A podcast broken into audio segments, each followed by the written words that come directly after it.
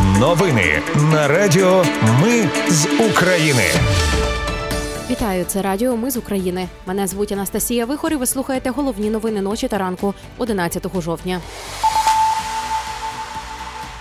Кількість загиблих у селі Гроза збільшилася. Служба безпеки України викрила двох зрадників, які навели російську ракету Іскандер на село Гроза. Сили оборони України покращили тактичне положення в районі західнішого роботиного. Президент Зеленський прибув із неанонсованим візитом до штаб-квартири НАТО в Брюсселі. Про все це та більше замить у новинах на Радіо Ми з України. Кількість загиблих у селі Гроза збільшилася до 55 людей. Ідентифікували двох жінок, які були в списку зниклих безвісти.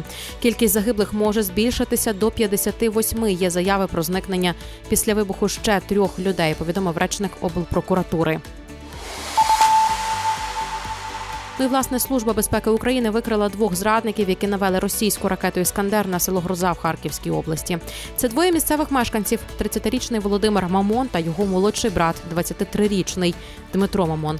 Під час окупації області вони працювали на росіян, Після звільнення втекли до Росії, де продовжили працювати на ворога.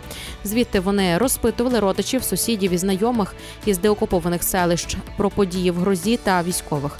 В СБУ кажуть, що мамони прекрасно розуміли, що наводять ракету на своїх знайомих знайомих, які і надали їм інформацію. Мамонам заочно оголосили про підозру в держзраді та посібництві у порушенні законів війни. 13-річна дівчинка, яка отримала поранення внаслідок удару по прикордонню Сумщини, померла у швидкій дорогою до Сум. Про це Суспільному повідомив директор обласного центру екстреної медичної допомоги Бутенко. Нагадаю, що вчора російські військові вдарили по Краснопільській громаді на Сумщині у селі Угроїди. Пошкоджена школа, поранено 13-річну дитину. Цю інформацію підтвердила секретарка Краснопільської селищної ради Ірина Юхта. Сили оборони України покращили тактичне положення в районі західніше роботиного на Запоріжжі.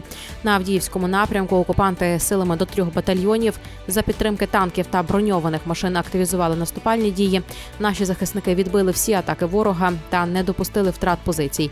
Минулої доби українські військові нейтралізували 820 росіян. Загальна кількість боєзіткнень сягнула 108, Повідомили в генштабі.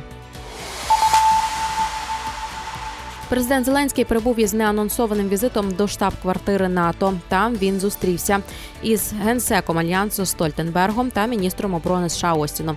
А також візьме участь у засіданні Рамштайну і проведе переговори з прем'єр-міністром Бельгії Декро.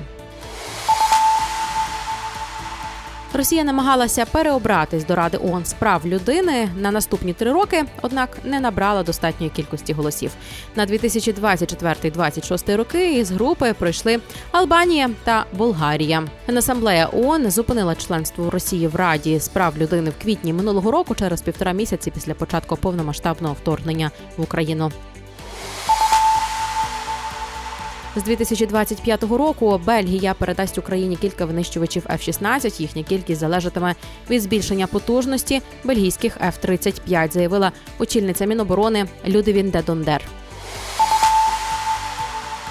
Німеччина оголосила про пакет військової допомоги Україні на загальну суму близько 1 мільярда євро. Туди, зокрема, увійдуть 10 танків Леопард 1 а 5 3 додаткові установки Гепард та 15 броньованих автомобілів, які прибудуть в Україну наступні кілька тижнів. До пакету також увійдуть засоби протиповітряної оборони, зокрема додаткова система Патріот та Ерісте, про які Міноборони Німеччини повідомляло раніше. Термін їхнього відправлення в Україну не уточнюють. Британія оголосить про військову допомогу Україні на 122 мільйони доларів на засіданні Ради Україна НАТО. Цей пакет допоможе українським бійцям розміновувати поля, ремонтувати транспорт і зміцнювати оборонні укріплення для захисту критичної інфраструктури. У Харкові мурал зі зображенням радянського маршала Георгія Жукова закрили утепленням для стін. Жуков підпадає під закон про декомунізацію. Тож до міської ради неодноразово зверталися щодо замалювання муралу, але ґрунтовної відповіді отримати не вдалося. Власне за чий кошт утеплили стіни Жукова, невідомо. Це були новини на радіо. Ми з України. Мене звуть Анастасія Вихор. Наші новини про те, що дійсно відбувається в Україні. Ми не робимо новини, зважаючи на чиїсь політичні чи бізнес-інтереси. У нас тільки реальні факти. Якщо на вашу думку, те, що ми робимо, важливо, підтримайте нас. Заходьте на сайт Ми з України.ком та тисніть кнопку Підтримати. Почуємось. Радіо Ми з України перемагаємо разом.